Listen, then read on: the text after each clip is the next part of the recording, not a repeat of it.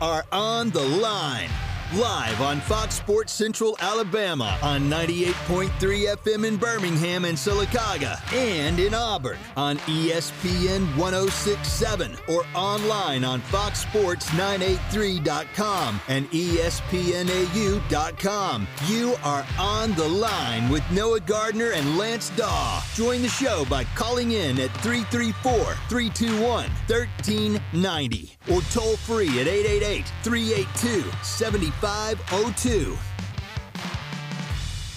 You're on the line with Noah Gardner and Lance Dawe on ESPN 1067 and Fox Sports Central Alabama. Happy Wednesday, everybody. Hope everybody is doing well. Lance, how are you doing? I'm doing great, Noah. How are you doing? Doing really well. As folks can probably tell, I am joining you via Skype from Sylacauga, Alabama and Radio Alabama headquarters. Of course, we've got a lot to talk about on today's show, so we'll get right down to it. Of course, hot topics in the coaching carousel as more and more comes out about Brian Kelly and Lincoln Riley, in addition to openings at Notre Dame and Oklahoma, as well as a full list of players that entered the transfer portal yesterday for the Auburn Tigers. A lot to discuss, and we'll start with the transfers over the last two days. 24 7 Sports reported yesterday that five Auburn football players entered the transfer portal yesterday. The question is is this it for the transfers? And also, are these transfers significant losses for the Auburn program moving forward? Right. So there were five guys that entered the transfer portal just to go over them real quick. We talked about it briefly on uh, yesterday's show. Well, we got to talk about four of them, and then a fifth guy uh, entered the transfer portal Shaun Shivers, uh, wide receiver Elijah Canion, defensive lineman Caleb Johnson, uh, defensive back Ladarius Tennison, and then uh, offensive lineman Tashawn Manning were the five guys that uh, entered the transfer portal. And I think obviously a lot of fans uh, emotionally attached to Shaun Shivers. Like I said on yesterday's show, he was a team captain uh, on this football team. He was uh, he was really respected by a lot of different fans. I think he was coaches as well.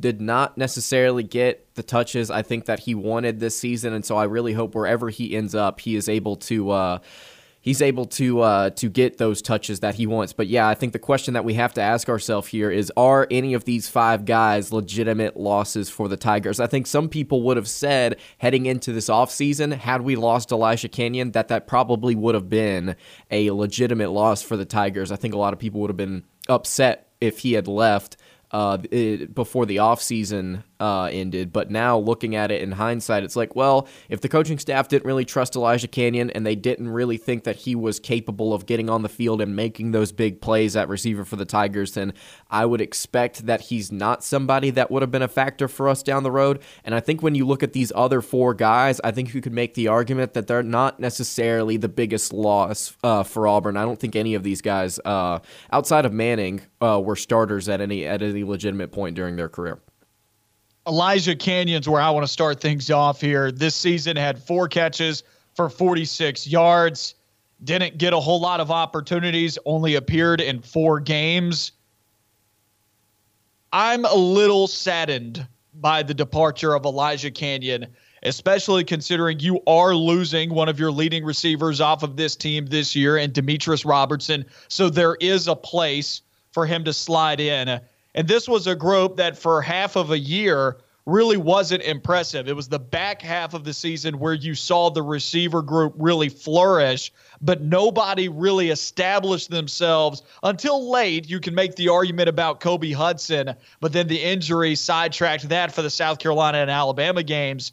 Kobe Hudson was emerging as a number one target, and I still think he's got all the potential in the world to be a number one wide receiver in the SEC. As a freshman, that's a lot, or a redshirt freshman, if you will. That's a lot to put on a guy like Kobe Hudson. But I still think there was a lot of opportunity in Auburn's receiver room. And although Canion was buried on the depth chart, and from a touches perspective, you're right, it doesn't really make a big difference to the depth chart that he's electing to transfer. But I'm sitting here asking myself, based on the talent and the short sample size that we saw of him, I'm asking myself what could have been with Elijah Canion in this receiving core. He could have been a great downfield threat for Auburn, I believe, moving forward in the program. But for whatever reason, and we don't know why he wasn't getting onto the field, but for whatever reason, he did not have the same interest from this coaching staff.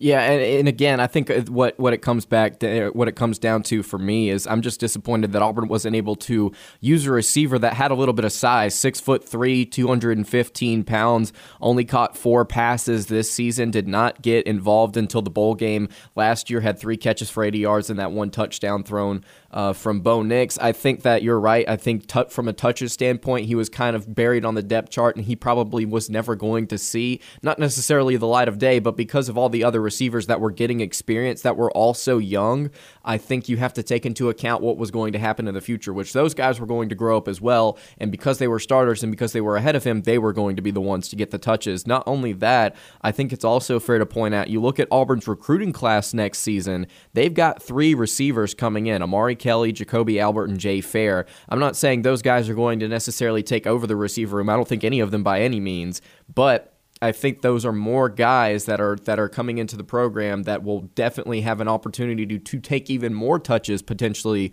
away from Elijah Canion. So again, what it comes back down to for me is this coaching staff didn't necessarily, I don't think, trust him, whatever it may be. We don't know why he wasn't necessarily seeing the field, but for me, it's just disappointing to see a receiver that was listed at what 6'3", 6'4", 215. He never got a, a chance to really shine, uh, and that's that's what that's what I keep coming back to and you look at the rest of the receiving core, Demetrius Robertson is gone. Shedrick Jackson went through senior day festivities on Saturday, but he technically does have another year of eligibility due to the COVID season last year. But considering he went through senior day festivities a lot of times, that's a sign that a guy's probably not coming back. So, say Shedrick Jackson doesn't return, you've lost Jackson and Robertson, two of your top targets in this group. Jackson this season finished with 38 receptions, two behind the team leader of Kobe Hudson, and third in receptions was Demetrius Robertson. So, you're losing two and three in terms of receptions on your receiver chart that's why I would have liked to have seen Canion come back. And of course, you still have players like Ze'Vian Capers waiting in the wings for their opportunities, assuming he comes back next year. You still have Kobe Hudson, Malcolm Johnson, and of course, all of the guys that you named that are recruits coming in. But I think one thing that we can all agree on, especially considering we didn't see a whole lot of Capers, we don't know why we didn't see a whole lot of Capers. We don't know why we didn't see a whole lot of Malcolm Johnson. It could be that those guys weren't ready from a development standpoint just yet, but they could be. Not that they were in the doghouse with this coaching staff, if you will. But one thing that we can all agree upon, I think this receiving core is going to look a lot different next year. They're going to have to hit the transfer portal. 100%. I think Auburn's got to be able to go out and get some guys. Like you mentioned, D Rob's going to be gone. Shedrick Jackson is most likely going to be gone. I think that you're going to see Kobe Hudson continue to develop, but Auburn is going to have to go get some experienced guys because, as we were just talking about, look, they've got some recruits coming in and they've got Capers and Malcolm Johnson on, on the roster, but it's clear that those guys aren't necessarily like you said, not necessarily in the doghouse, but they aren't good enough to be starting receiver caliber type of player. So Auburn is definitely going to have, have to hit the transfer portal, and they've got some guys right now. I think that they're looking at transferring out of Oklahoma I think they should look at every single receiver that comes out of that program over the next few weeks and really evaluate them and really see if they can uh, recruit those kids hard because that that would be uh, talent that I would absolutely love to have on my uh, my roster. Isn't it Theo Wease and Haselwood? I believe were the two receivers that have entered the transfer portal recently from the from Oklahoma. Yes, I would love to. Jadon Haselwood, according to 24/7 Sports' database of transfers They've got him listed as the top wide receiver transfer in this current crop. Haselwood, of course, Wease, the guy that you just mentioned, was a former five star receiver, according to rivals. He's another guy that's in the portal. The receiver out of Syracuse, Taj Harris, yes. has already committed to Kentucky. Yep. So that is not an option. But there are some other players here. Of course, the transfer portal is not at its fullest yet. These are the early stages of players entering the transfer portal. I'm sure other names will come available. And then there's always that second wave after the spring as well that we learned about last year in our first edition of the transfer portal with this new rule where guys can see where they stand after the spring and then elect to make a move elsewhere. that will be the second wave. I think what you'll see is a steady flow of guys as we get to bowl season over these next couple of weeks, and then after the bowl game, and then after the spring games. When those wrap up, I think you'll get the fullest extent of the portal. But over these next couple of weeks, I would keep your eye on some guys. Yeah, 100%. I think Auburn is going to and this is this was a topic of conversation even in the offseason or earlier on this year is looking forward down the line. This is something that you've been talking about a lot, Noah, is Auburn's roster isn't necessarily going to be barren next season, but there are certainly going to be a lot of guys that are leaving and graduating. So Auburn is going to have to try and piece together a roster for next season, not necessarily for the future, but I think specifically for 2022, they've got to be able to fill some of those holes and then get on the recruiting trail and then really start to hit some of these 2023 recruits hard. And that's something that's been a point of emphasis, I think, with this coaching staff. You look at the recruiting list, you look at, at who they're bringing to uh, come watch games, they're looking at that 2023 class. It's not like they've necessarily abandoned this 2022 recruiting class, it's just I think Auburn in a lot of different spots, including on offensive line, including receiver, including multiple holes on the defense. I think they're going to have to look at guys in the transfer portal, and I, what what better way to uh, to kick things off than really recruiting guys like Theo Wease and J- uh, and Jadon Haselwood uh, as as hard as you possibly can. I think Auburn's got to be able to go after those guys early. And like you said, it is the early stages of the transfer portal. Things obviously are going to come out as the months go along. Auburn's going to have opportunity to get guys that currently aren't in the portal. But as of right now, there are more coaching changes to be had that's going to affect this. Absolutely. But right now, I think because the coaching staff has an early start on things and because they're not playing in an S- in a championship game or anything like that, I think they really need to hit the both the recruiting recruiting trail and the transfer portal as hard as they can right now, and I'm I'm sure that they're doing that. And on top of that, like I just mentioned, you're going to see more coaching changes across college football. Not in Auburn's program. You might see more in Auburn's program. I doubt it. I think the one coaching change that was going to occur via a fire or asking someone to leave, that has already occurred. Now, could someone else get poached? Sure, that's the nature of the coaching carousel. But looking around college football, Oklahoma and Notre Dame still have openings to fill.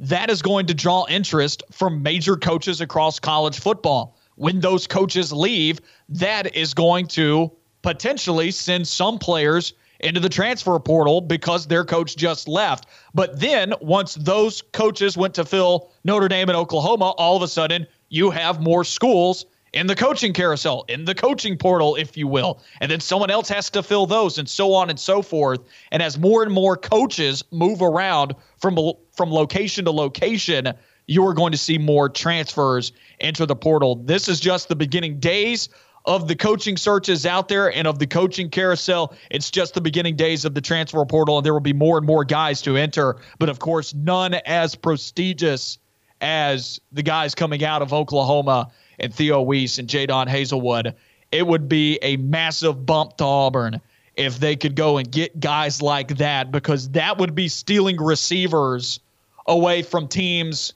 like the likes of Alabama, Clemson, Ohio State. And as we saw in last year's transfer portal, they're in the market. And with Clemson losing Justin Ross and with their suboptimal season on the offensive end, you're going to have to fight teams like Clemson, who I already know is probably going to be in the market for receivers. Alabama's always looking to add talented players, such as, in this year's case, a Jameson Williams. And I think receiver depth was a concern for Alabama this year, even though it showed up in the Iron Bowl out of nowhere. They'll be in the market for receivers. Ohio State is another school that's going to lose two guys to the draft, and Garrett Wilson and Chris Olave. You talk about those two guys leaving those three schools right there that dominating that are dominating in the recruiting sphere and in the recruiting landscape those three schools are schools that you're going to have to beat out for guys that are transferring out of places like LSU, Oklahoma, USC, and then eventually, if anybody decides to transfer out of Notre Dame and other major coaching locations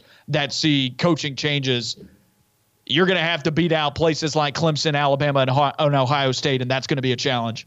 Ole Miss could potentially have an opening coming soon. I think there are a lot of different other places that you could be looking at uh, as well that could be opening up. Who knows? Mario Cristobal may finally decide to make a move if somebody wants to offer him uh, a, a, a, uh, head coaching job. Could potentially look at the Miami job, but still, there's a lot to be decided over these next few months. But like we were saying earlier, Auburn is going to need to, while they can now, get to some of these guys that are entering the transfer portal early and hopefully they won't have to to fight against teams like Clemson if they can get to them quicker.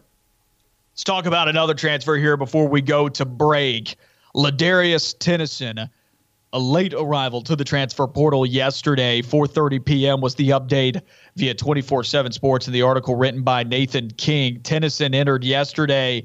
I'm bummed about this one too.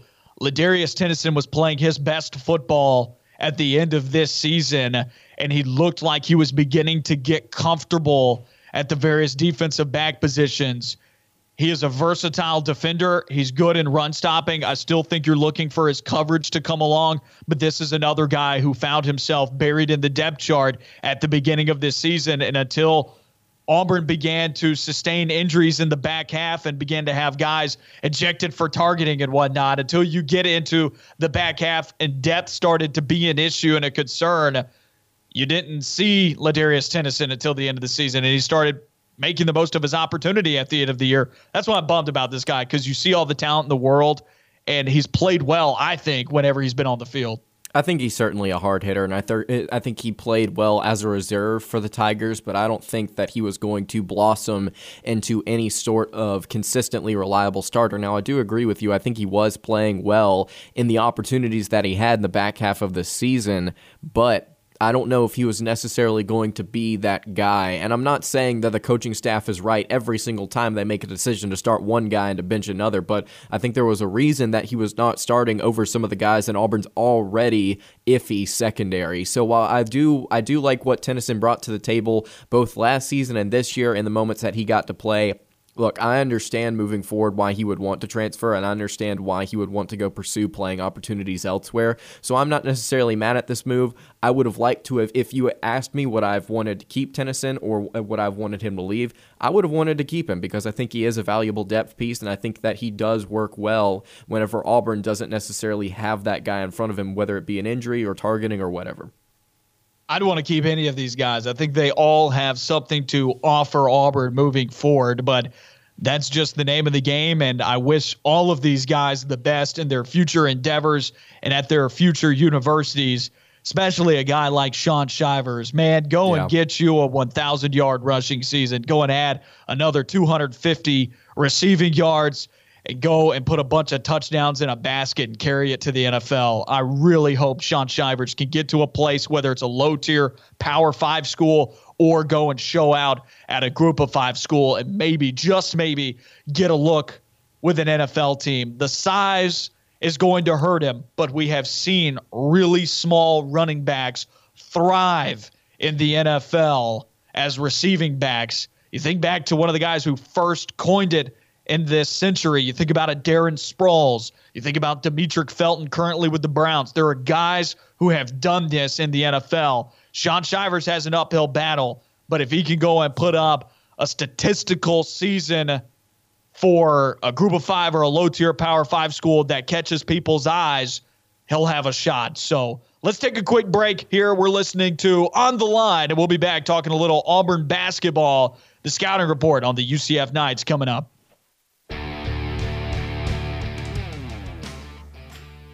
Back on On the Line, Noah Gardner and Lance Dawe with you on ESPN 1067 and Fox Sports Central, Alabama. One segment down on the Wednesday edition of On the Line, talking Auburn football transfers over the last two days. So far, just five. No more additions today that I have seen. I wouldn't be surprised if more guys come or if they just elect to not take the COVID year for football and they decide to move on themselves. We'll continue to talk about those transfers and the situation it puts Auburn in moving forward because I think you're going to see several position groups this upcoming season for Auburn. When you get to the 2022 year, you are going to see several position groups look very different. But we're going to pivot the conversation now to talking a little basketball as Auburn men's basketball has a big game coming up against the UCF Knights, a revenge game against the UCF Knights, trying to avenge last year's loss to the Knights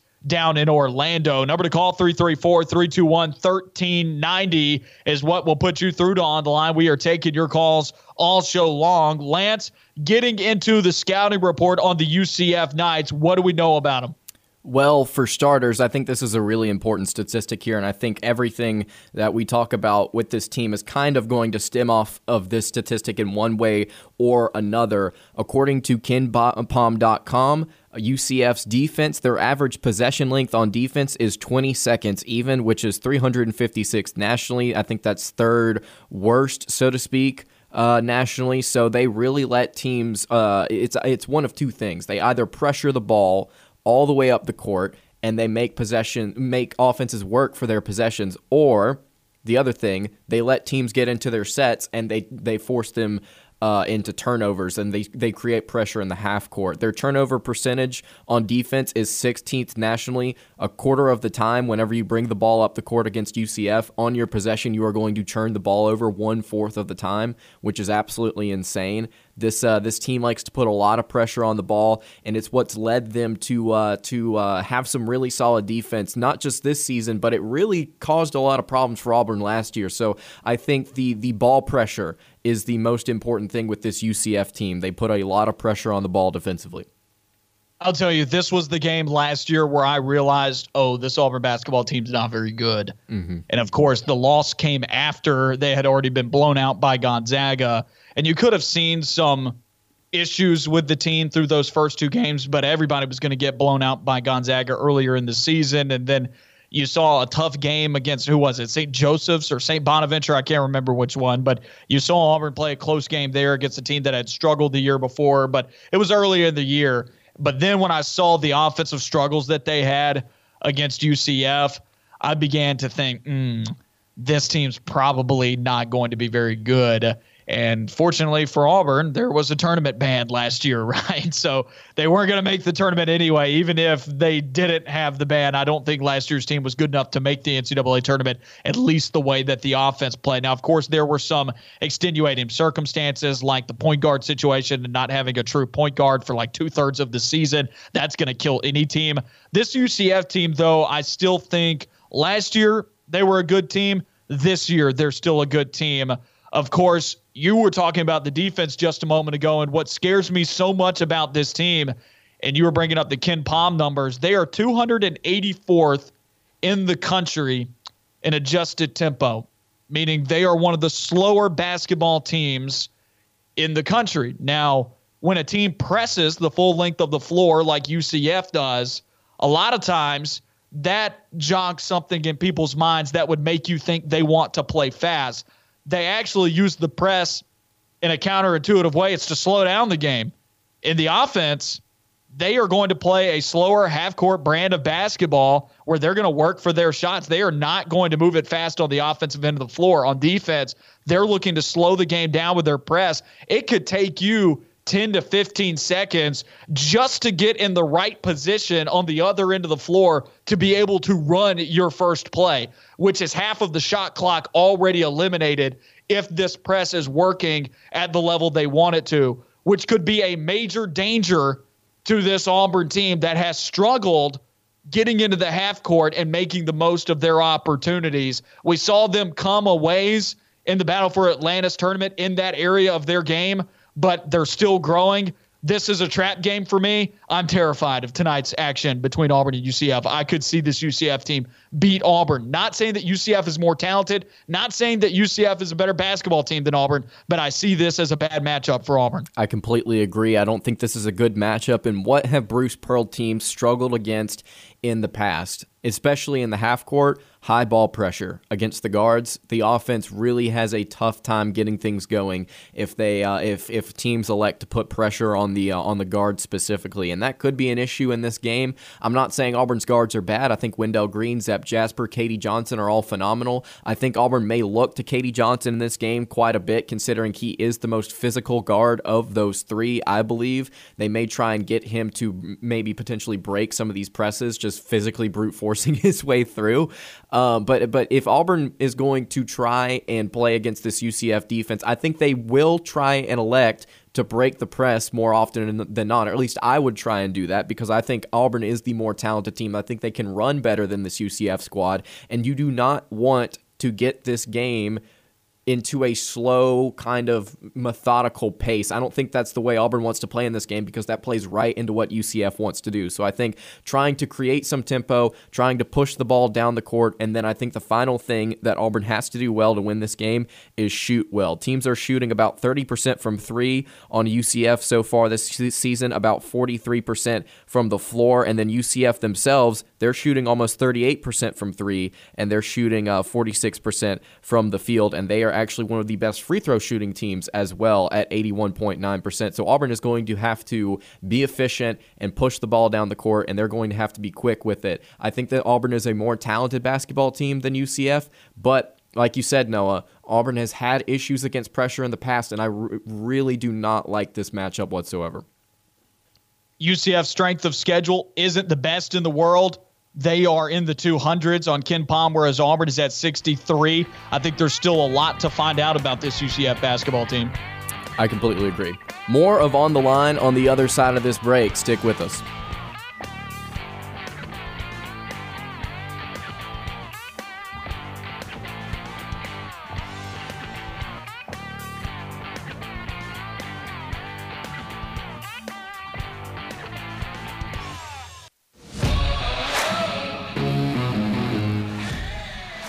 You're on the line with Noah Gardner and Lance Dawe on ESPN 1067 and Fox Sports Central, Alabama.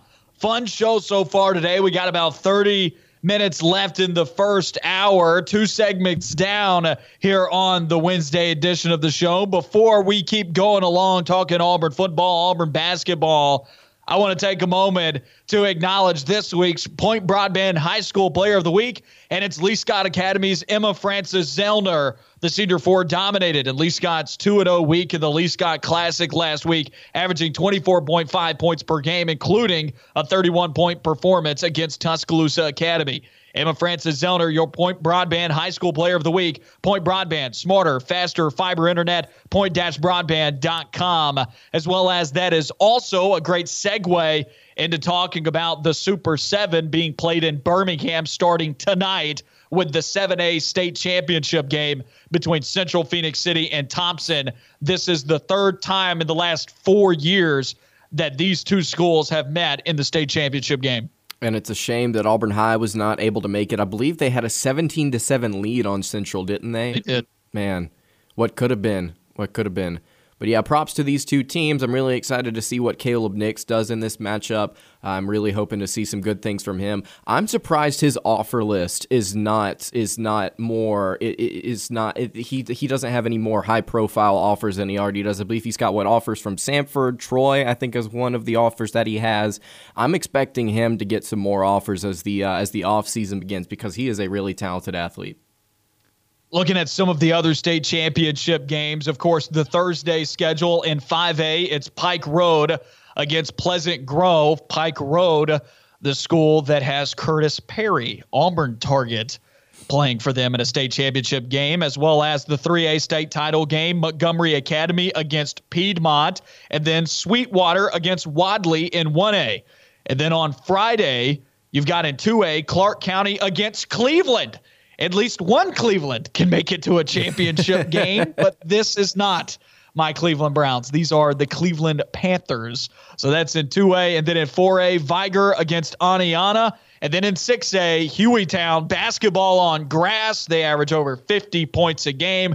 They take on an undefeated Clay Chalkville. That 6A state championship game look, Central Phoenix City and Thompson, that's going to be an incredible ball game. 100%. Those two teams are loaded with Division One talent. That 6A state championship game is going to be a barn burner. Hueytown averaging over 55 points a game against Clay Chalkville. That one's at 7 p.m. on Friday, the last state championship game to be played out in Birmingham. I want to go back to Curtis Perry talking about uh, he the fact that he's playing uh, this weekend. Look, Alabama currently, according to 24 7 Sports, has all three of the crystal balls, but an, uh, a crystal ball hasn't been submitted since October 4th. And Curtis Perry did just recently after the Iron Bowl say that Auburn was his current leader. That is a recruit that a lot of fans should be keeping an eye on. He's had the last visit as well. He visited Alabama on November 20th, visited Auburn, obviously, this past weekend. So that is a factor. Not always does a recruit choose the last place that he visited, but sometimes that last visit, if strategically placed and done well enough, could help you steal a recruit. And I'm not sure when his decision date is coming up. 24 7 Sports doesn't have anything up right now about a decision date, and they would have that there if the recruit had announced a decision date.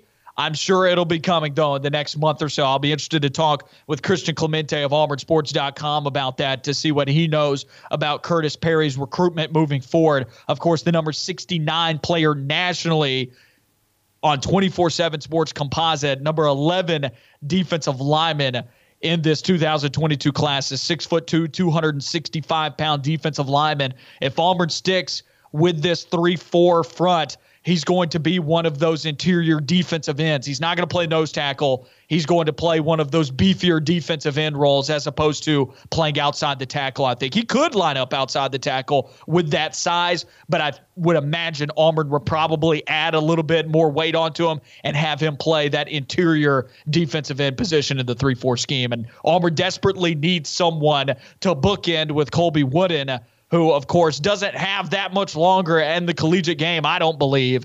He could go pro if he wanted to this year, I think, but it would serve him best to stay in college to continue to build his draft stock. But of course, he's already got three years on a Curtis Perry coming in. So Auburn's needing to rejuvenate a defensive line that's lacking a lot of talent. And getting a guy like Curtis Perry pair him up with a Lee Hunter on that defensive line, who we didn't see a whole lot of this year. There's a bright future with some high profile recruits if you can land a Curtis Perry. He's one to watch. Is there a guy Auburn has on roster right now that you would compare to Perry, or is there a guy that Auburn's had in the past that you would compare to Perry? Hmm.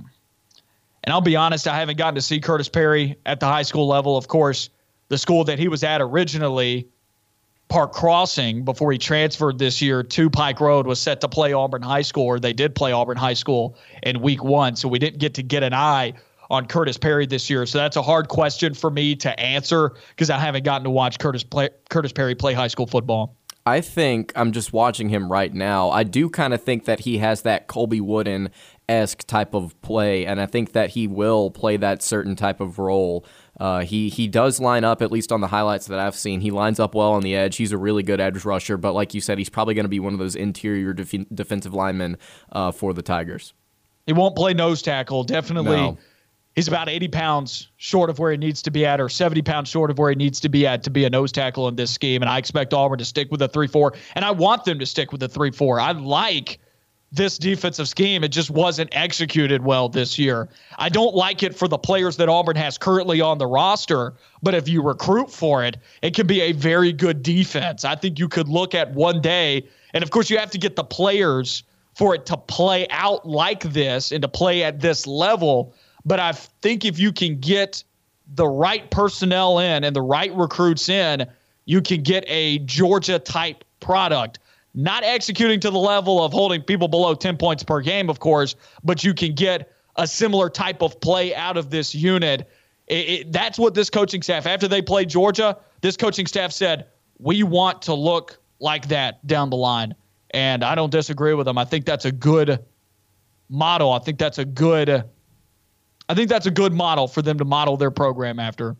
Yeah, absolutely. And look, you're going to have to be able to start getting some of these guys on the recruiting trail. And I think Curtis Perry would be a great recruit to get early on in Bryan Harsin's tenure. But as we were talking about just a little bit earlier in the show, I think this season, again, the 2022 class is not forfeit you you were going to get some guys left like Curtis Perry. You're going to pick up some of those guys before the class officially ends. But the, the transfer portal for this next season, I think, is your best friend until you can start to get some of those five star 2023 guys because I think Auburn's in the running for a lot of different guys in the 2023 class.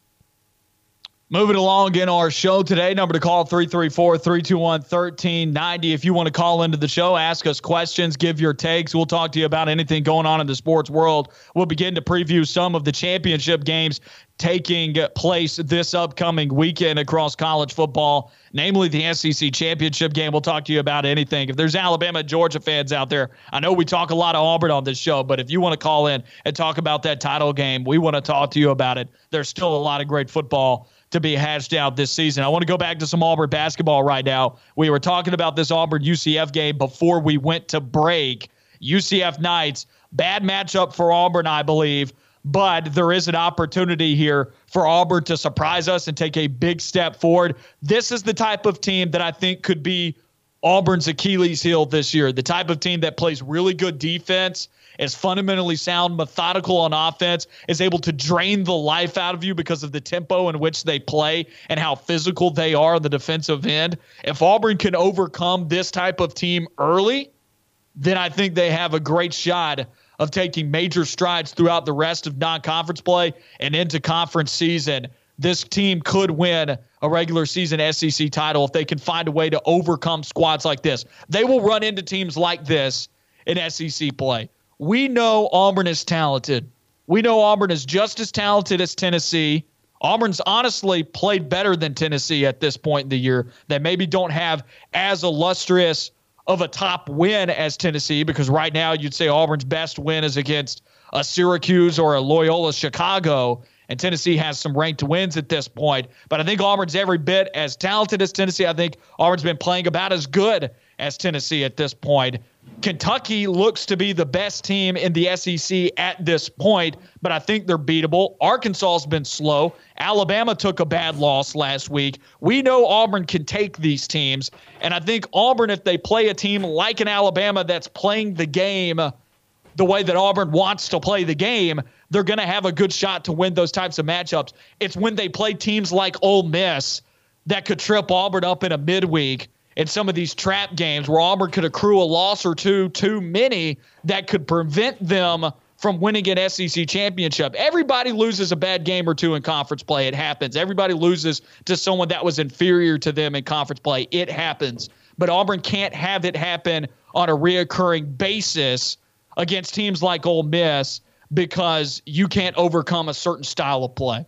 Yeah, I'm looking at both uh, schools from the state of Mississippi as potentially being issues for Auburn this season. Both of them really sound on the uh, on the defensive end, especially Mississippi State. And I'll say something about some of these top programs. I mean, Tennessee's good, but like you said, they're vulnerable. Kentucky's good, but they're beatable. Alabama's good, but we saw what they did against Iona. Arkansas may be undefeated right now, but let me tell you the issue with Arkansas. I watched that Penn game that they had just a few days ago and I've I've watched a couple other games that they played. I, I watched the uh, the season opener against Mercer as well. The issue with Arkansas is that it's very similar to what Auburn and Bruce Pearl have dealt with in the past. Is all five guys want to to play hero ball on offense. They want to be the one that shoots, and I don't think there's a lot of defensive intensity there. I think they work well as a unit as at times, but I think all of their players whenever they get onto the floor are focused on shooting the basketball instead of working in offense as a team. Now, in isolation, I think so far that's worked well this so far this season. They're scoring almost 80 points a game, but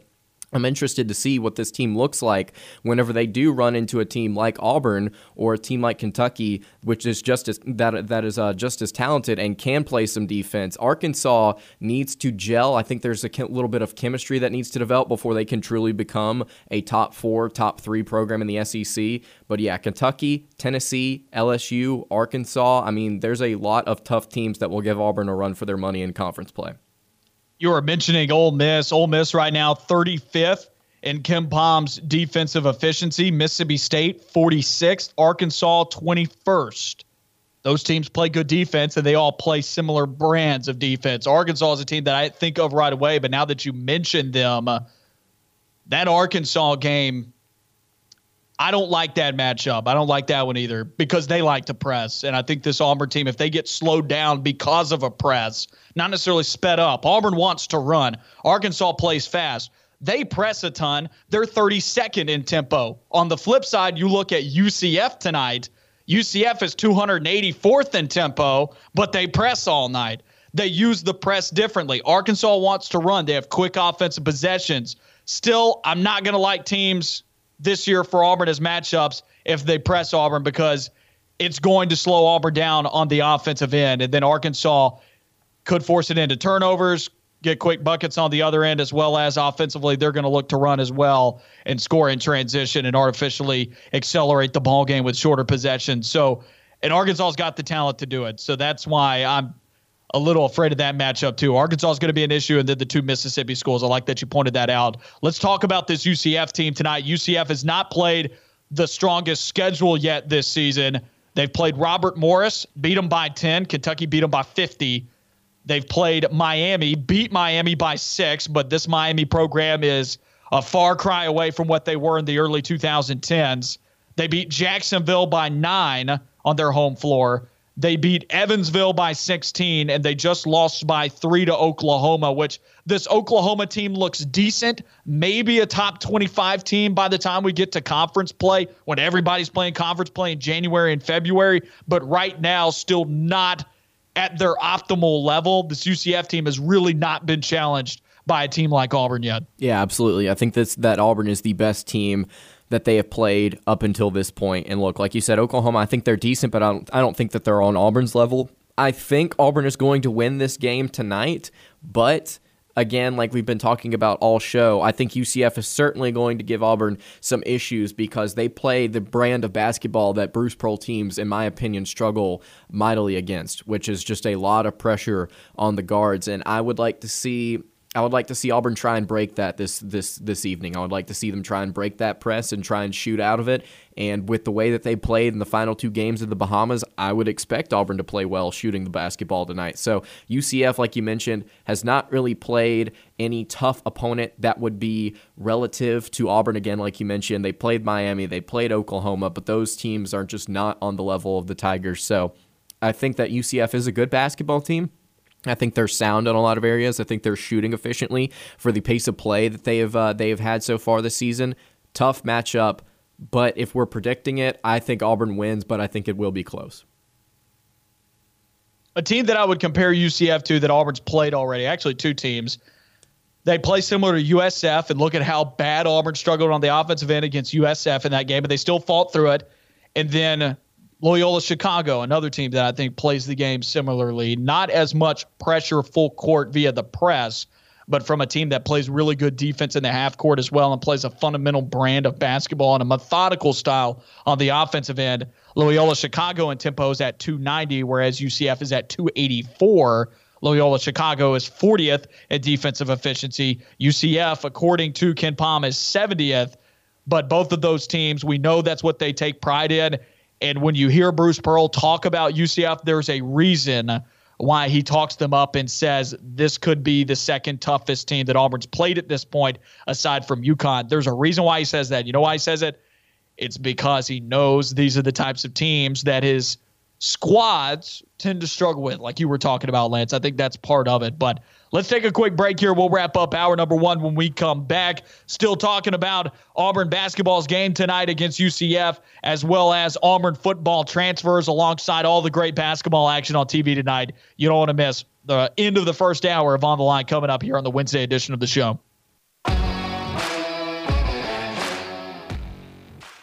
Wrapping up hour number one of the Wednesday edition of On the Line. Noah Gardner and Lance Dawe with you on today's show talking Auburn basketball. But before we get back to the conversation, let's take a look at some of the sports action on TV tonight as the ACC Big Ten Challenge has its final night tonight. Three games are in the 6:15 time slot on ESPN. It's Louisville at number 22, Michigan State. Virginia Tech is at Maryland on ESPN2, and Nebraska is at NC State on ESPNU. Moving to 8:15, three games yet again. Number 24, Michigan is at North Carolina on ESPN. Number 23, Wisconsin at Georgia Tech on ESPN2. And Miami is at Penn State on ESPNU. Not the greatest final night that you are looking to crescendo with in the ACC Big Ten Challenge. The game of the event was last night with Ohio State closing out on Duke on a 12 0 run to knock off the number one team in the nation for the second straight week in a row. Yeah, and I think that Duke, the issue that they had in this game is they they shot really poorly from the field, but specifically from three. Duke has not been a good sh- three point shooting team so far this year, shooting about I believe thirty two percent from the from uh, from three. They uh, did not shoot very well in this game, shot 28.6%. Meanwhile, Ohio State, 8 of 20 from three. They were uh, shooting almost 40. Yeah, they were shooting 48% from the floor. It was just not an efficient night uh, for the Blue Devils. Props to Ohio State for, uh, for locking up some of Duke's talented players. Any of these games catch your eye in particular? Tonight, yeah, you know, I'm going to be honest with you. While, like you said, it's not the flashiest group of games, I will be excited to see the way that Wisconsin plays Georgia Tech. Georgia Tech was a NCAA tournament team uh, last year. That's going to be a really fun matchup to watch. Michigan UNC is going to be fun. Louisville Michigan State's going to be awesome. Nebraska currently five and two. They're playing against NC State. I mean, all of these games I think are fun. Outside of maybe the Miami Penn State matchup, I'm really looking forward to seeing all all five of the other games play out. But specifically, Nebraska lost. Uh, go ahead. Specifically for me, I think I will be watching that Wisconsin Georgia Tech game. I'll probably flip over, not because I think it catches my interest, but because Auburn plays them in the upcoming weeks. Mm-hmm. I'll probably flip over to the Nebraska game. I'm shocked to see that they're five and two after losing a bye game at the start of the season to the Western Illinois Leathernecks. Five and two. They're on the road at NC State on ESPNU. Let's see if this team's got some teeth or if they get blown out tonight. And if they get blown out tonight, then I would imagine that Auburn will be able to handle them in Holiday Hoops Giving in Atlanta. That's not this weekend. I think that's two Saturdays from now, I believe. Yes, that's two Saturdays from now. So not this Saturday, the 4th, but Saturday, the 11th, following this weekend. So I'll probably flip over to that to catch what Nebraska's got going on. Louisville at Michigan State's got my eye. Want to know where this Louisville team is at? Of course, Michigan State into the top 25. Do they fumble away what should be a win for them on their home floor? And does Louisville maybe catch some people's attention to get inside the top 25? Michigan at North Carolina has lost a little bit of the joy that you could have had in that early season matchup because you could have had two top 25 teams there, but this is a chance for North Carolina to get a good win on its resume. Yeah, for sure. Absolutely. Again, all of these games really exciting. With the way Michigan's playing right now, I'd kind of like to see them bounce back against what has been just a really rough stretch of four games. They lost to Seton Hall. It was a close game against UNLV. They lost to Arizona, and it was a close game against Tarleton State. I would like to see them kind of rejuvenate themselves offensively uh, playing the Tar Heels, but it could be tough because North Carolina averaging 83 points a game right now. Georgia will play Memphis tonight at home outside of this ACC Big Ten Challenge, hosting the number 18 Tigers. Georgia, 2 and 5 this year. Oof, that is going to be a rough game. It was actually really fun last season whenever Georgia played on the road against Memphis, but uh, could be a blowout potentially tonight. That's going to do it for hour number one of On the Line. Hour number two coming up in just a moment.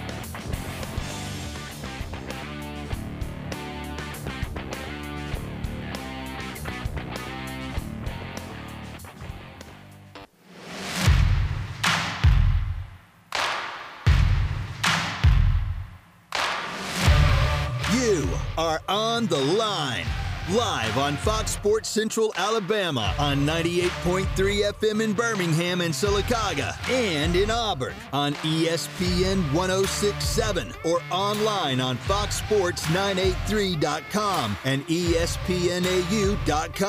You are on the line with Noah Gardner and Lance Dawe. Join the show by calling in at 334 321 1390 or toll free at 888 382 7502. Hour number two of On the Line. Noah Gardner and Lance Dawe with you on the Wednesday edition of the show on ESPN 1067 and Fox Sports Central Alabama. A fun show so far today. And if you missed any of it, go and find the podcast on Apple Podcasts, Google Podcasts, Spotify, Stitcher, and iHeartRadio. Number to call 334 321 1390. And I want to go back to where I started today's show with Auburn football seeing several players transfer over the last 24 hours or so. We'll talk about what that means for the program moving forward, but we're going to head to the phone lines now 334 321 1390. And Keith is on the line with us. Keith, how's it going today? Hey, I'm good. Uh, yeah, I was just uh, I haven't been able to listen so uh, until now, so I was just wondering uh, who's the hottest uh, candidate for offensive coordinator. You know, I'll tell you who I think it's going to be. And there's some names that are out there in pretty much any article you can go out there and read, and they're all west of Louisiana. None of them, I'm not really attracted to any of those guys coming to Auburn. I, I don't think that they've been very successful up to this point. A guy like Zach Kill or Grimes at Baylor. I'm not I'm not really wanting to see any of those guys come to Auburn. I want this to be an internal move. I want them to promote Eric Kiesau from wide receivers coach to offensive coordinator. He was Bryan Harsin's OC at Boise State during the 2019 to 2020 seasons. I think they'll work well together and seeing what he did with the receivers.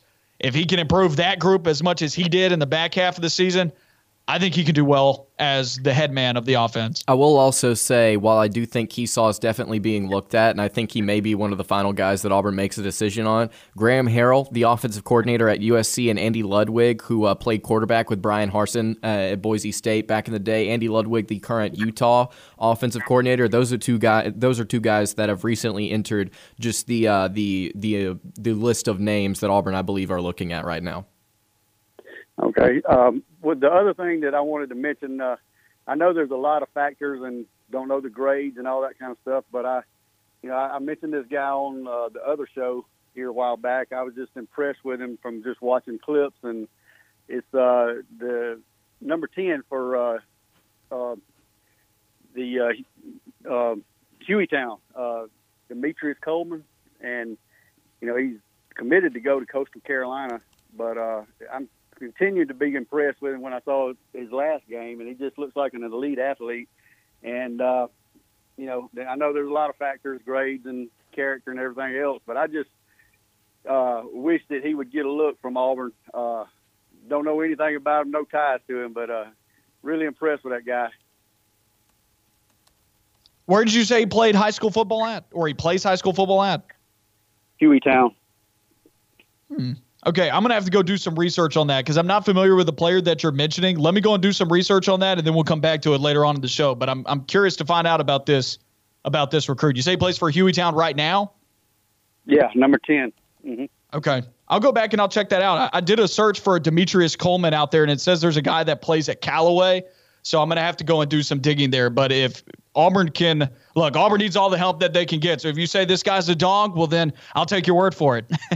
Man, he's uh he's an elite athlete. I he, I've seen him make the uh, one hand catches. I, I've seen him break away on runs, and I don't, you know, uh, they they have uh, good teams chasing him, and and he looks like he's got a little Eric Dickerson in him. The way his his gait on him, and he's about six two, and uh, you know, uh, I think if uh, if he does go to Coastal Carolina, they got him a good one, from what I can tell. You know, just but you know, I'm just I've just seen his highlights and clips of four or five games, and every game he looks good to me. uh, DeAndre Coleman is who you're is who you're mentioning. DeAndre Coleman. You know they're playing yeah. in the state championship game this weekend. Um, Keith, did you happen to? I, I don't know where you're from or anything like that, but did you happen to see Hueytown and Opelika play a couple of weeks ago in the playoffs. I, I don't know if that's the reason why you're bringing them up or anything like that. I know we have some Opelika yeah. listeners, but um, I would imagine, no. considering that Hueytown averages 55 points a game, this guy's a big part of it. Oh yeah, he's the the main stud. I mean, they'll line him up in in the uh, shotgun. They'll line him up at running back occasionally, and uh, he's their go-to guy. He'll he'll go up and get the 50-50 ball. I, I didn't see the Opelika game, but I did uh, the, the first game. It just came on my YouTube, and it was uh uh, Hueytown and Spain Park, I think, and then uh, yeah. I watched them play Hewitt-Trussville. Uh, I think it was, or uh, whatever Hillcrest, I guess Tuscaloosa is what it was, and uh, he made some more great plays in that game. But uh, I just think that he, he ought to get a look anyway. And there's a lot of those guys. I, I've covered some high school football in the 5A, 4A area, and um, you know, you know, you talk about those classifications those I've also I've seen some dudes playing high school football at that level that just haven't gotten the look that they've deserved, and that's unfortunately the nature of this recruiting ranking driven era. Uh, a lot of guys at those levels, I think, look like they can be elite college football players. They just don't get the they don't get the views that they need. They don't get the eyeballs onto them. And for one reason or other, whether or not they're not going to camps, they're not getting seen by these SEC coaches. But if they've got the intangibles like a DeAndre Coleman that you're mentioning, who according to his 24/7 Sports page is six foot two, 200. If this guy can move, uh, I like the physicals. I like what I see there at 6'2", 200. And if he's fast, uh, you could teach him ball skills. Keith, we appreciate the call, my man. All right, all right, thank you. Bye. That was Keith on the line with us. DeAndre Coleman out of Hueytown was who he was mentioning class of 2022 wide receiver, currently a hard commit to Coastal Carolina as of October 22nd. Yeah. He's a three star rate, number 158 in the 24 7 sports composite rankings for wide receivers. I'm trying to pull up his offer sheet, but I can't get my internet to work for uh, me to go through the link. But he's got schools like Coastal it. Carolina, Chattanooga, ECU, Akron on this list, Chattanooga as well. So a lot of group of five schools, but no real power five offers. He's got an offer from Penn State. He's got an offer from Mississippi State, West Virginia, Virginia, but it is South Carolina, but it is mostly group of five schools. And just watching a little bit of his tape just now, and you mentioned the fact that he's 6'2, 200. You know who, he reminds me of? Just looking at some of the plays that Hueytown runs with him? Darius Slayton, who uh, was 6'2, about 190 uh, for Auburn. They they like to run those deep shots. It looks like to uh, DeAndre Coleman, and they also like to run those screens uh, that Gus Malzahn like to throw to Darius Slayton. He looks like that type of guy. So if he, he's uh, got a little bit of speed, uh, could be a really good pickup for Coastal.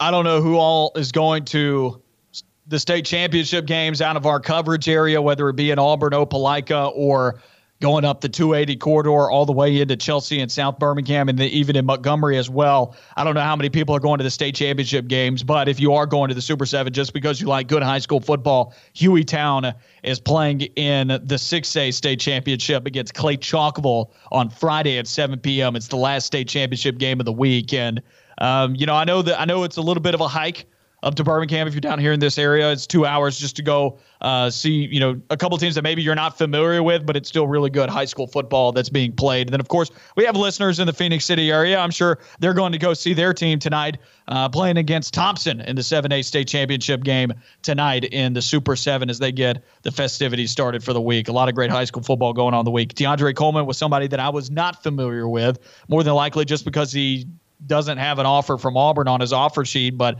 if Keith sa- if Keith says he's a dog, he's six foot two, two hundred, he's fast. Uh, you know, I, I believe him. He's a dog. Yeah, for sure. And after after looking at him, I mean, this could be a really sneaky good pickup for for Coastal as a three star. He looks like a really talented guy. Looks like a physical uh, wide receiver, and man, he would be somebody great for Auburn to look at if they aren't already. Because I'm sure if Auburn wanted this kid, they could probably get him from Coastal.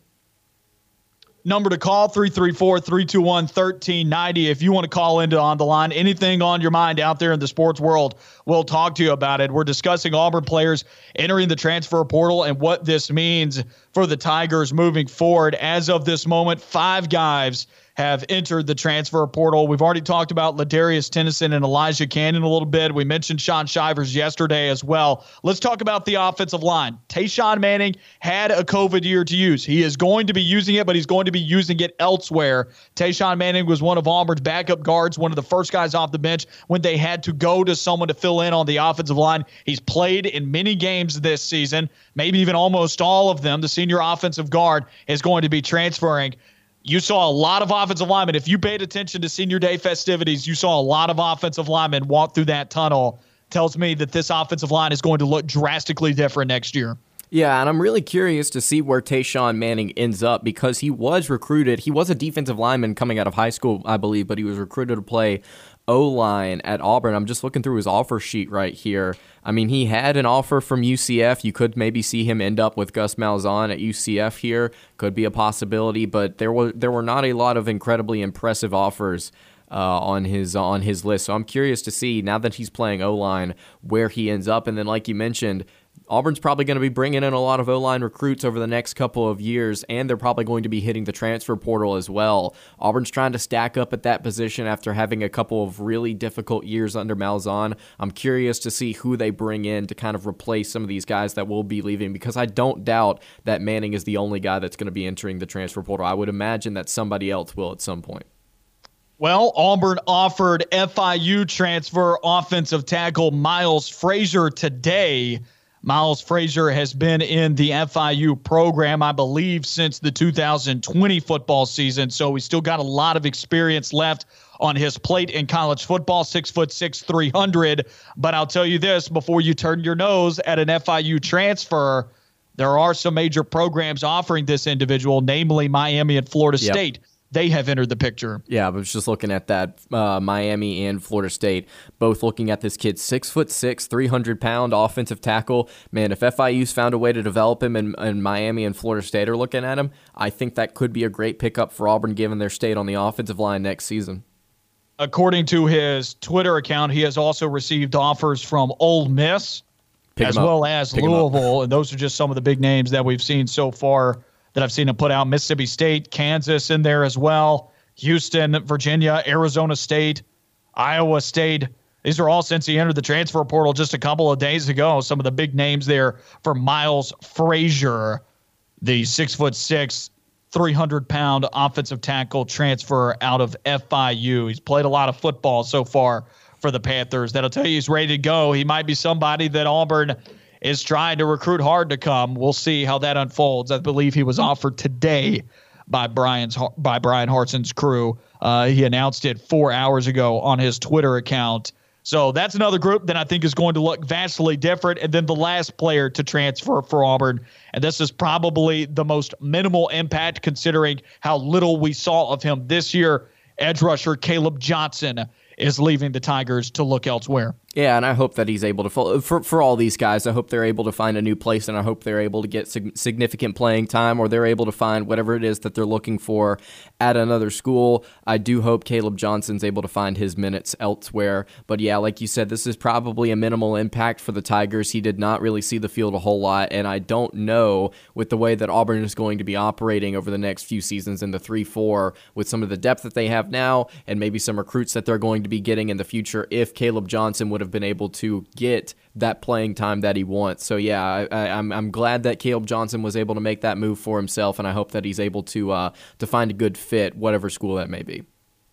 A defensive line is another position group that is going to look a little different next year. Of course, Tony Fair will be graduating at nose tackle, so you have to find a new starting nose tackle, whoever that may be, off of this roster. You had another couple of guys on the defensive line going through senior day festivities that could have been coming back. Of course, I believe that Colby Wooden will be back next year, but he could go to the NFL if he wanted to. I think he'll be back, so you'll have him still on the defensive line.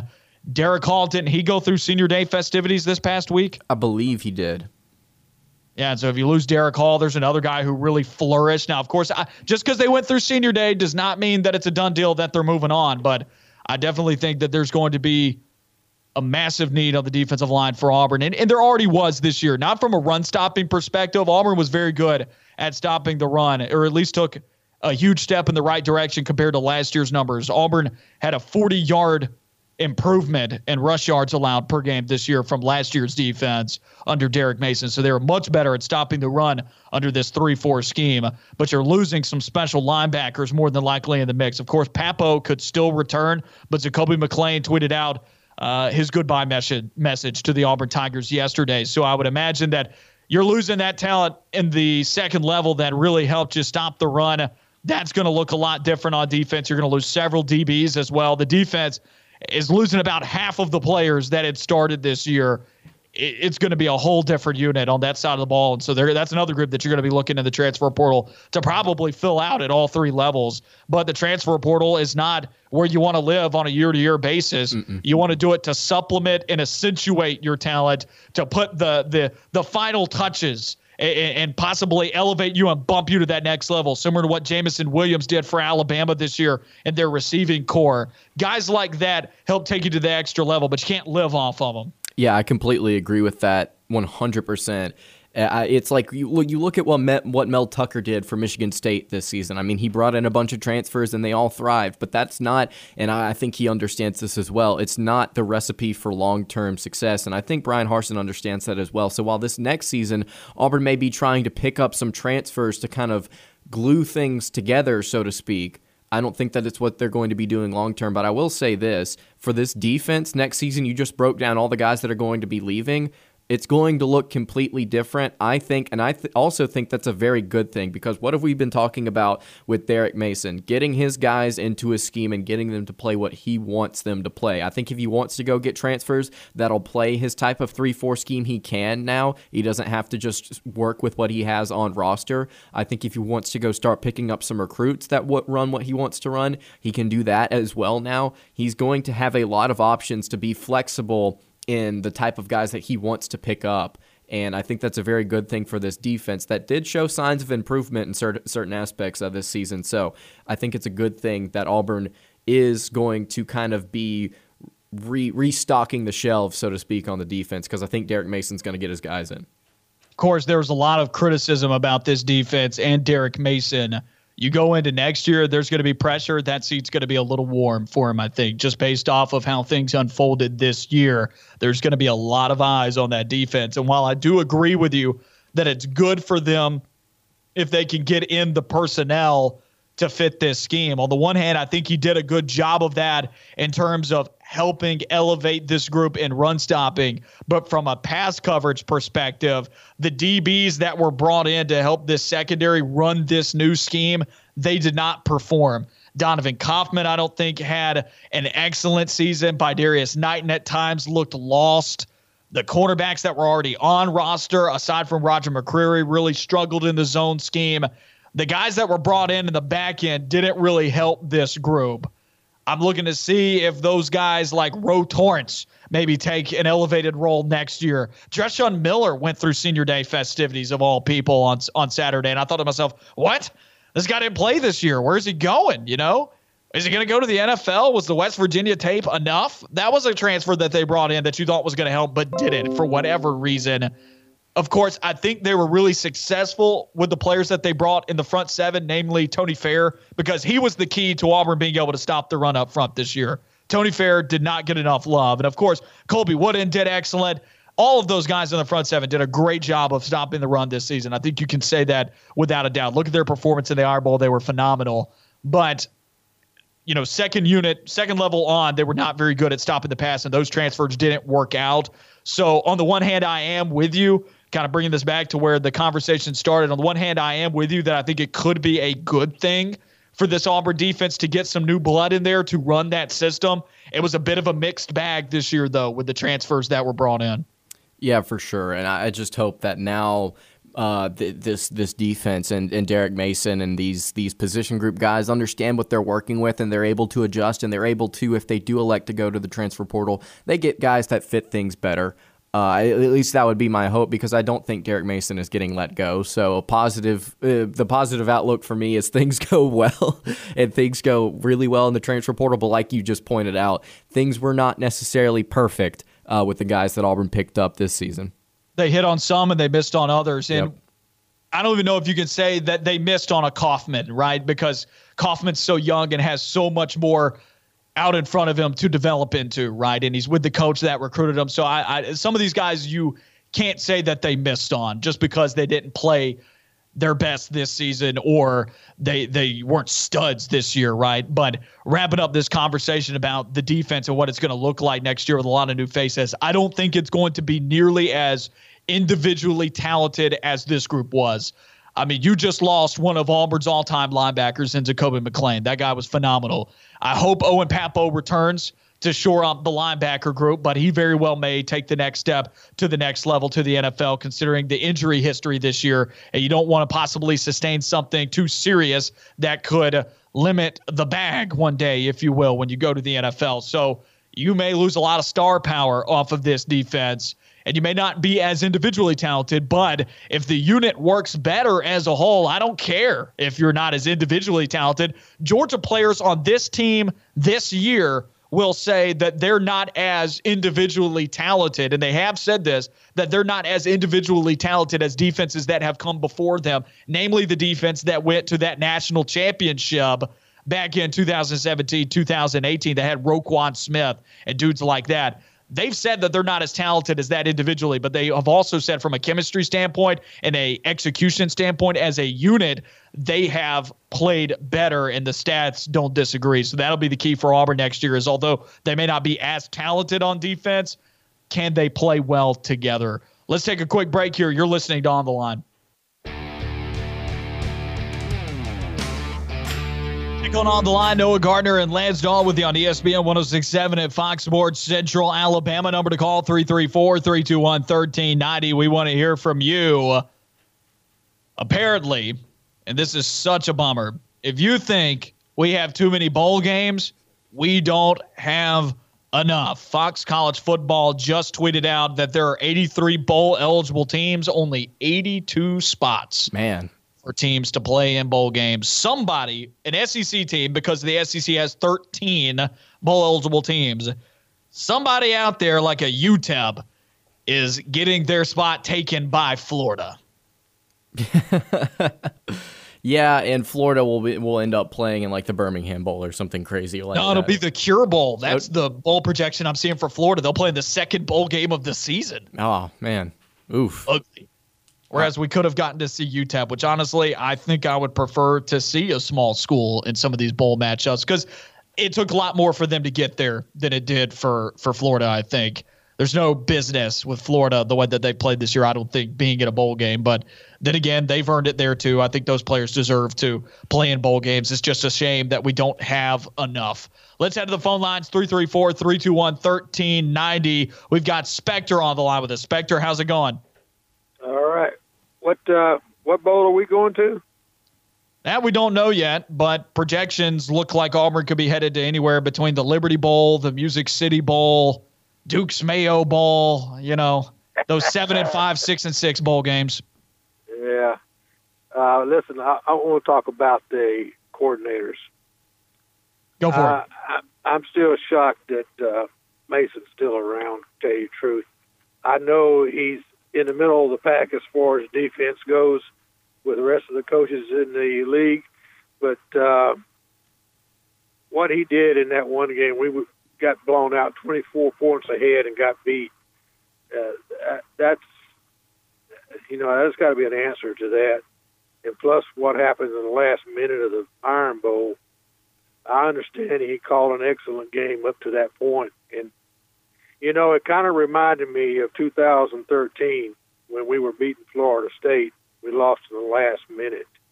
And Ellis Johnson, I think he got fired the next year, if it wasn't that year.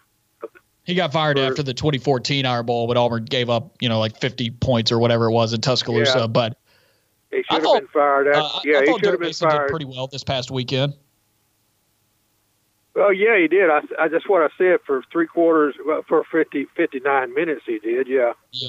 But if he had and, run uh, support, uh, I, I think that we're talking about it differently. I'll I'll give it to you. The Mississippi State game was atrocious. I got no problems with Derek Mason. Bobo's the one who I would blame. If you're looking to blame a coordinator or a coach after this week, I would blame Bobo a lot quicker well, yeah, than I would I, blame Derek Mason.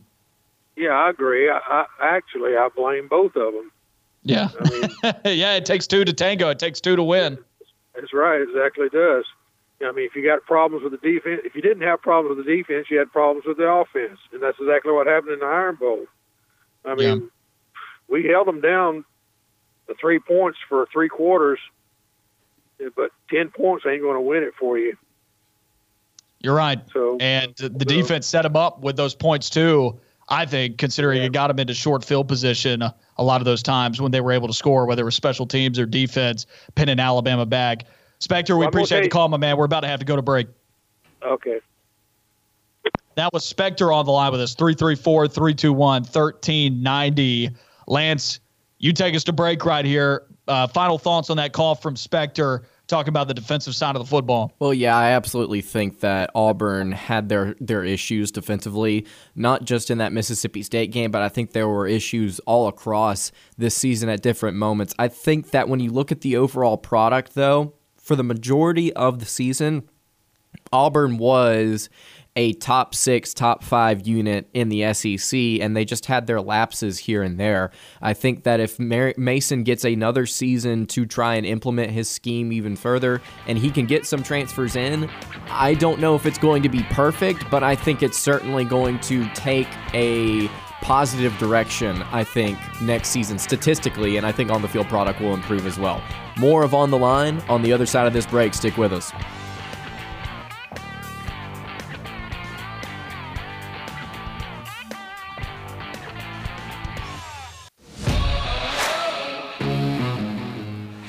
30 minutes left in the Wednesday edition of On the Line. Noah Gardner and Lance Dawe with you on ESPN 1067 in Fox Sports Central Alabama. Going back to our previous call with Spectre, and once again, we thank you for the call, Spectre, 334 321 1390. I just want to make one point before we go back to the phone lines. I want to make one point about the defense. Lance closed it out there talking about Derek Mason and needing to get more talent in on that side of the football, and it'll work out just fine. And I think that's true the defense improved this year. Last year, they were giving up about 25 points a game. This year, they gave up 22.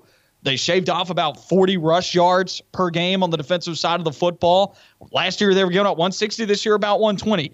Pass yards allowed per game, statistically, right there with it. I don't know what the Alabama game has done to skew it, but going into the Alabama game this year, Auburn was giving up 243. Last year, they were giving up 242. So, really wasn't that big of a difference in terms of pass defense. The talent was the same that Kevin Steele had in his last year, and they were a lot better at defending the run. So I'd like to see what Derek Mason can do a year later. And I was saying the same thing about Mike Bobo as well, but I'm also not up in arms if Auburn decided to make moves with both of them. I, I, really didn't have a strong opinion on either. But let's head back to the phone lines now 334 321 1390. Terry is on the line with us. Terry, we appreciate you waiting on us. Hey, Noah. Hey, Lance. How y'all doing today? Doing good. We're doing real well. How you doing? Good. Pretty good. Pretty good. Lance, that's a great. I just I contend, guys, that you, nowadays you can be. What do you say, Lance? Auburn finishing defense fifth or sixth, seventh, something like that. Yeah, on uh, I would say outside of the performances that they just fell apart, I, I would say they were probably top six, top five unit. Not great, but I think there's stuff to build on. Okay, but where were they on offense? 11th, 12th, 13th, probably. Yeah, somewhere between ninth and, and eighth. I think statistically. So I'm a big believer in, in if you can finish one, two, or three in offense, and four, five, or six in defense, you you can win. Does it? We live a, whether people want to admit it or not. You can't win with just great defense no more. Remember, the greatest defense in the world can only assure you of a tie. So and you um, reminded us a lot of that, Terry. I don't disagree with you. It, it takes a, a great quarterback, fact, no, a good offensive line, and all of a sudden you got a good offense. Right, I agree. I agree, and that's that's where the focus needs to be. Now, I've been as hard on Derek Mason as anybody, but when the when the offense gives the give the defense a break and they're out there for 70 plays or so, you you kind of you kind of have to give him a pass a little bit. Now I was a little hard on him earlier, but and I, I think he has brought a degree of Vanderbilt to Auburn, and I don't like it. Uh, but but the offense did him no favors whatsoever. And and when you're when you're three and out, three and out, three and out all game long, and you stretch together drive, you're not giving them any rest. And when your depth is an issue like it is at Auburn, that's a problem, guys, and that needs to be the focus in the offseason is offense because that's what wins now, whether people like to admit it or not. I'm not saying you can stink on defense, but you can be average or a tad, a tad above average and win big on defense. Yep. Um, you can't tell me that Alabama's defense is as good now as it's been. It's not. They're. I mean, Will Anderson's a great player, but they're not near as good on defense as they have been in the past with A'Shawn Robinson and some of those guys they had. I mean, we saw Harry, LSU do it in 2019. Ahead, I mean, we saw LSU do it in 2019. That defense by no means was elite. I mean, it was it right. was it was pretty good to average at best. Well, Auburn in 2013 was the defense any good? The offense was so dominant. Right. I mean, they were running the ball on third and seven. Yeah. People forget that. So I mean, they they were running plays because Nick Marshall was such a threat. I just think people underestimate that, or, or they overemphasize the defensive point of view now, again, I'm going to reiterate what I said. You can't be terrible on defense and win. I, I, I'm not saying that at all. But you can be average and win. And I think Auburn's been be better than average on defense. I mean, they gave up 22 points a game. I mean, that's that's better than what LSU was giving up the year that they won the national championship right. in 2019. But Terry, I'm going to play devil's advocate with you. I'm going to ask you this question: Do you think Georgia's going to win the national championship this year? No, I think they'll okay. beat Alabama, but I don't think I think there'll be a Georgia Michigan matchup. And I think Michigan will beat them. Really? Michigan's See, Georgia and Michigan so look a lot alike to me.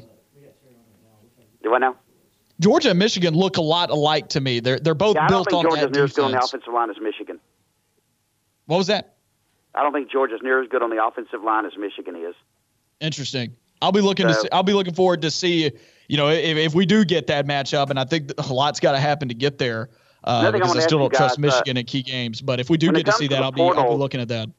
When it comes to the portal, guys, is there a deadline to put your name in? Because I'm I'm curious about Bigsby and, and Bo Nix. It's a very long time from now for the deadline. It'll be like late spring when like it, you get to go through the the spring game and really? whatnot, and then you've got a little bit after that before you can put your before before that deddline hits. I thought it would be just the opposite. No, I'm sorry, I didn't mean to step on you there, but I thought it would be just the opposite. I, I thought you know guys wouldn't be going through spring, but you could see a guy like Bigsby or Nix going through spring and kind of, I guess you could tell by their body language whether they're going to plan on being there or not. Now, I personally think Bo Nix will make a decision way before that. Yeah, um, I think if you see Nix and Bigsby back in the spring, they're not going anywhere because guys leave for for one reason or another, and a lot of times the reason is where they're at on the depth chart and whether or not they're playing and whatnot. If those guys have stuck through Auburn through these past for Nix now three seasons going into his fourth, and Bigsby will be going into his third. If those guys have stuck through Auburn through the tough times that Auburn's already had, I think if those guys announce that they're coming back again, that they, they won't transfer after the spring game. Now, the the guys that transfer after the spring game are the guys that were like, all right, we'll wait and see how spring goes, and they were still buried on the depth chart and they couldn't make any movement. Those are the guys that transfer at that point. Now, Noah, where where um where was Elijah Canion, the receiver? He didn't play much this year, but I always thought he was kind of a, a difference maker, a potential, a big time difference maker. Did he just fall out of favor with the coaches, or what? Just couldn't get on the field? I have no idea why he didn't play, but he only had four catches this year for 46 yards. He only played wow. in four games. For one reason or another, you're right. He was not getting onto the field with the coaches. You never know if it's a playbook thing for a guy, if coaches don't like your intensity in practice, if they butt heads for whatever reason. You, and this coaching staff is never going to let on to that. They are very private. Um, and and from you know people that I talk to, I mean, I, I don't think too many people know either what's happened with Canion. Um, so it, it's a bummer for me. He was the first guy that I talked about today about transfers leaving. It's a bummer for me because I think he's really talented, but for one reason or another, there was just a disconnect for him to be able to get on the field. Well, guys, with the high school state championship tonight in seven A, uh, Bo Nix's little brother, what is he eligible to? Is he a junior? Uh, I think he's a senior. Yeah, he's already got some some offers from places like Troy and uh, Samford. I think Jacksonville State's on his offer sheet. He he's playing tonight for uh, for Central against Thompson. Okay. And it just surprises me on year on end as big as high school football is in this state. It's not on a major network. It's on on a cable channel. That's fine, but I can't believe it's on a major network as big as it is in this state. You mean like on ESPN or something like that? No, not necessarily ESPN, but maybe maybe uh, ABC or something like that. NBC. You know, yeah, local, like a local, a local affiliate, thing. maybe get it on TV. Yeah, I just I just can't imagine. It's, it's so huge, and now with being a protective, now having a third tier, you know, protective stadium in, in Birmingham, you know, um, you know, finally like crowd might be a factor because you put them in Jordan Hare, Bryant Denny, you're putting what forty five thousand people in a ninety thousand seat stadium. You know, the crowd's yeah. a non-factor pretty much. So. And I've always and I and I like that they play in Tuscaloosa. I like that they play in Auburn. Uh, and I was going to be really bummed out if Auburn made the the state title game this year when it would have been in Auburn if it wasn't for the addition of Birmingham into the rotation. Um, I like that they play those because those kids, you know, a lot of those kids won't get to ever play or step foot on that grass, you know, and be able to play in that stadium. So on the one hand, I like that. I get your point about the crowd. Um, and, and maybe they could do something when they're in those stadiums to try and condense it more to to elevate the sound. I think they could probably do a little bit better job of that. But I'm definitely excited for the next three days of high school football to see everything that unfolds because you got some great matchups. Terry, we appreciate the call, my man. Take care, guys. You too. That was Terry on the line with us, 334 321 1390. We're going to continue on the phone lines now. We've got Don on the line with us. Don, how's it going? Oh, is it me?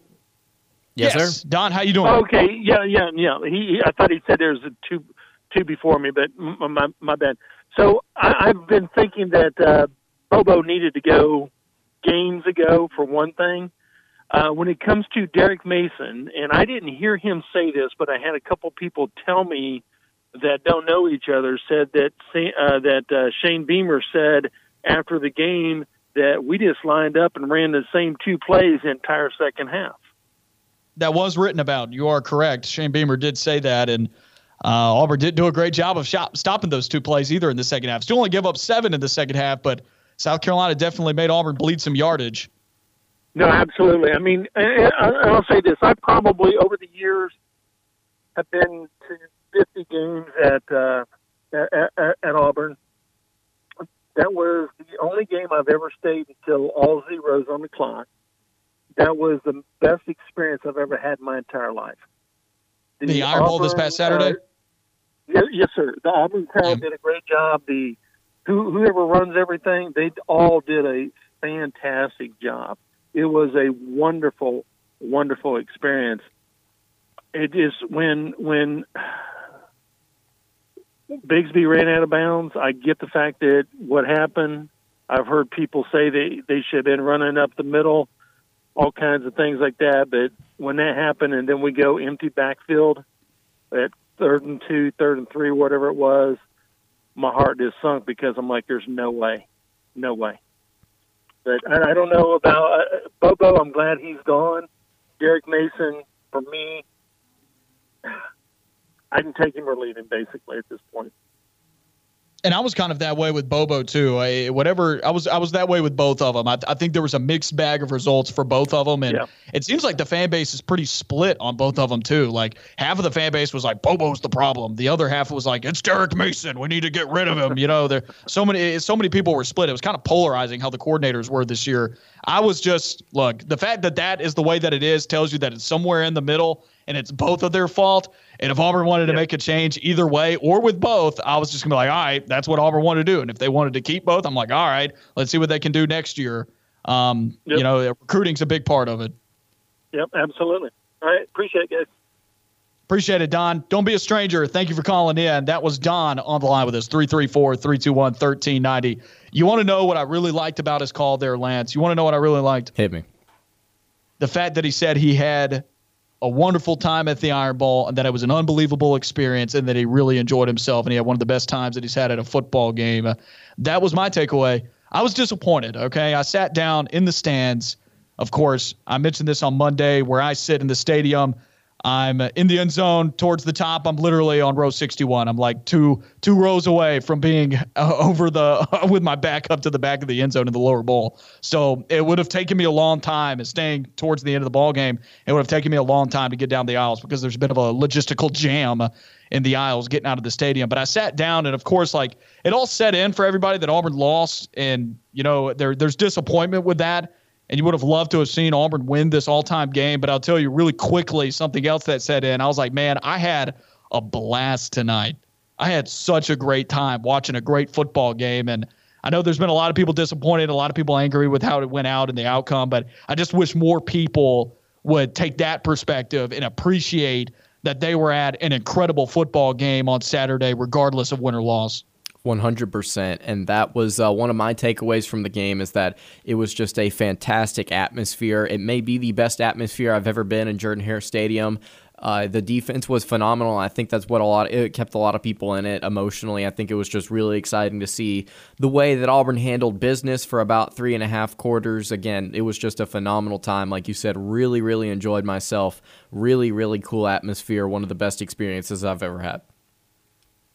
Let's take a look at some of the early takes that we have on this weekend's championship games going on. Of course, you can hear some of these championship games right here on ESPN 1067.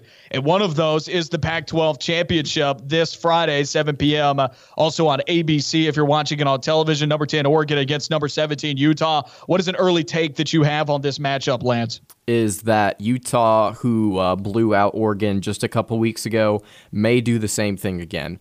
I know that uh, Utah is coming into this matchup uh, as the lower ranked team, as the nine and three team. Uh, but I do not expect Oregon to put up a mu- much of a fight in this game offensively. Uh, I think that it's going to be somewhat of a defensive struggle uh, for for both teams. But at the end of the day, I do think that Utah probably wins this game by 14 or more. I, I, I really do. What scares me is it's hard to beat a team like that twice, not just once, but twice. And I'm curious how Oregon adjusts and if they can't even adjust from the previous matchup that we saw just a couple of weeks ago that Utah hammered them on. The question is, and like I just pointed out, can they adjust? Because some of the issues that I have with the Oregon offense stem from the fact that they're not very good at passing the football. Yeah, for sure. And, and you look at the defense as well. I mean, Oregon's given up, what, 24 points a game? That's not Uh, I don't think that's a Pac 12 championship caliber defense right there. And you look at their passing numbers, only averaging 220 passing yards per game. Look, Anthony Brown, the uh, Boston College transfer, he's not been great this season. He's been okay. 15 touchdowns, four interceptions. He's not been necessarily phenomenal in any spot, and I don't necessarily think that it's the quarterback that's that's holding them back 100%. I just don't know if this is a fantastic offensive scheme that that Joe Moorhead's running that is going to get you 40 points a night. So it's it's just I think a lot of different areas where Oregon is struggling offensively, and I just don't know against this decent Utah defense if they're going to be able to put up a ton of points in this matchup. When we saw just a few weeks ago, they only put up a touchdown. You know what's interesting? I've seen Joe Moorhead's name in an article for Auburn offensive coordinator candidates. I wonder who wrote that. I, I I did put Moorhead in in one of my articles as a candidate simply because I didn't even know that. I, simply because I think that if there if there are some guys that Auburn is going to look at, I think that Moorhead might be one of the guys that they look at. He was the one of the first names that came to my mind. Moving around to another championship game here before we go to break. Quick take on the Big 12 championship. Number nine, Baylor against number five, Oklahoma State, 11 a.m. ABC. I'll say this about Oklahoma State real quick. This is to avenge whatever you want to call it. This is to erase what happened at Ames, Iowa back in what, 2012? Mm-hmm. Win this game, you're into the playoff. Do something, Ohio State or Oklahoma State, excuse me. Same thing. Uh, this, it, this is the real OSU. Uh, at least it is this season. Yeah, Oklahoma State really needs this game. Dave Aranda and Baylor are gonna definitely put uh, definitely are they are gonna put up a fight in this one though. I think Oklahoma State will find a way to win this matchup. We saw them beat the Bears uh, by by ten earlier this season. I think it's going to be a really fun game though. It's going to be one to watch for sure. Very similar teams, a little bit more in the way of the passing game for Baylor, not by much. They don't rely on it as much as Oklahoma State. They've got 40 less pass attempts from Bohanon compared to Spencer Sanders. These two teams are like identical in the way that they play football. They're both only averaging a little bit over 30 points a game, as well as the defenses are holding folks to under 20 points a game. So you're looking at it, and it's you know they're very similar teams in terms of their statistics. I think Oklahoma State's a little bit better, just a little bit better uh, in in this comparison between these two teams. So I would expect Oklahoma State, but we'll pick these games later on this week. We're going to take a quick break, and when we come back, we've got Spectre back on the line with us. Spectre, stay tuned with us. We'll be back in just a few moments. Wrapping up the Wednesday edition of On the Line, Noah Gardner and Lance Dawe with you. We're going to head back to the phone lines 334 321 1390. Spectre is back with us. Spectre, we appreciate you calling back. We're sorry we had to move on so quick to get to a break earlier. What's what's on your mind? Yeah, that's my fault. I should have known better to call in right when y'all was going to take a break. No, you're good, Spectre. You what's up? We got about three minutes left here. All right. Uh, who you guys think is going to be OC? I think I'll it's going to be Eric Kiesau and he's the wide receivers coach right now. He used to be Boise's offensive coordinator when Bryan Harsin was there in 2019 and 2020. He's my top choice too. If I can't get somebody like Dell McGee from Georgia, all the other names yeah. that I've seen out there as candidates, they're all like west of the state of Louisiana, and I don't like a single one of the names. So I'm hoping they go internal with Kiesau because I think he works well with Harsin. Yeah, uh, those are going to be hard picks, but if you want an easy pick, I think I think we're going to wait till the till the high school championship game is over with. And go with who? because I've got to pick it up what you're putting down, but go ahead and say Patrick, it. Patrick Nix. Yeah, Patrick. That's Nix. interesting. I yeah. doubt it, but if you called it, Spectre, call back in. If that ends up being true, if you if, if you call that, call back in, and I'll give you your props. okay, bud. That's all I got for you then. Appreciate it, Spectre. Now with Spectre on the line with us, that would be something, right? If it was Patrick Nix. I've heard some people say that. I've heard some people say his name. I just didn't know if there was any legitimacy to it. But if it was Patrick Nix, man, would that be wild? Uh, that would. Mm, I would that would make some Auburn fans Quite jump. Yeah, it, it, would it would light the fan base on fire for a little bit. I'll say that. I'm gonna go with Graham Harrell from USC. I've heard his name tossed around a little bit recently. He's the guy that I would like to. Now that I've really looked at everybody, uh, he's probably the guy that I would like outside of Dell McGee. Uh, he would probably be my my realistic choice. But if there was a dream choice, I'm with you on Dell McGee. I think he's a really good recruiter. And I think you could possibly pair him up in an offensive coordinator situation with Kiesau and have Kiesau run the plays, call the plays, and McGee be, you know, like what he is right now, run game coordinator, which if you want to improve Auburn's running game, Dell McGee can do it. He's doing it at Georgia and he can recruit. But, you know, th- those are the types of things that you're looking at. I doubt Dell McGee. I think it's going to be Kiesau. I like Graham Harrell too. That's it for the Wednesday edition of On the Line. We'll be back with you tomorrow, same time, same place. You know where to find us.